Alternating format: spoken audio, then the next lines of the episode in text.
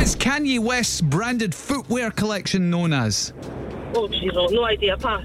Haggis is usually served with what uh, within what animal's stomach? Uh, shaped stomach. In which country would you find the city of Cape Town?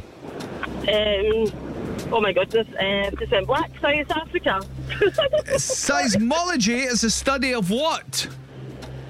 Sorry, say that again. Seismology is the study of what? Oh, pass. Risotto is traditionally made with what grain? Rice. Who is the current men's tennis number one? Not your man that's getting deported. Pass. Can't remember. Ray Quinn won which reality TV show? Um, Shirley Come Dancing. Which horror film franchise has a new film out in cinemas this weekend? Conjuring.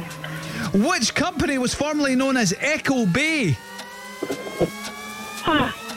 The picture of Dorian Gray was a novel from which author? Pass. Oh, rubbish. Do not teach English? Totally blank. I'm sitting here shaking. I can't believe how blind I've been. Please don't tell anyone what school you, you teach at. The, the parents will be standing outside. Right, like, deep breath now, okay? We're going to do this question again, miss. The picture of Dorian Gray was a novel from which famous author? Oh, it's, I can't think. It's Oscar Wilde. right. Oh no, Oh, Cass, what do we end Louise, it wasn't terrible. up? No, we've had worse. There was the three. Oh, that's no bad. My favourite question was who's the current tens, uh, men's tennis number one? And you wasted no time telling us who you thought it wasn't when it actually was.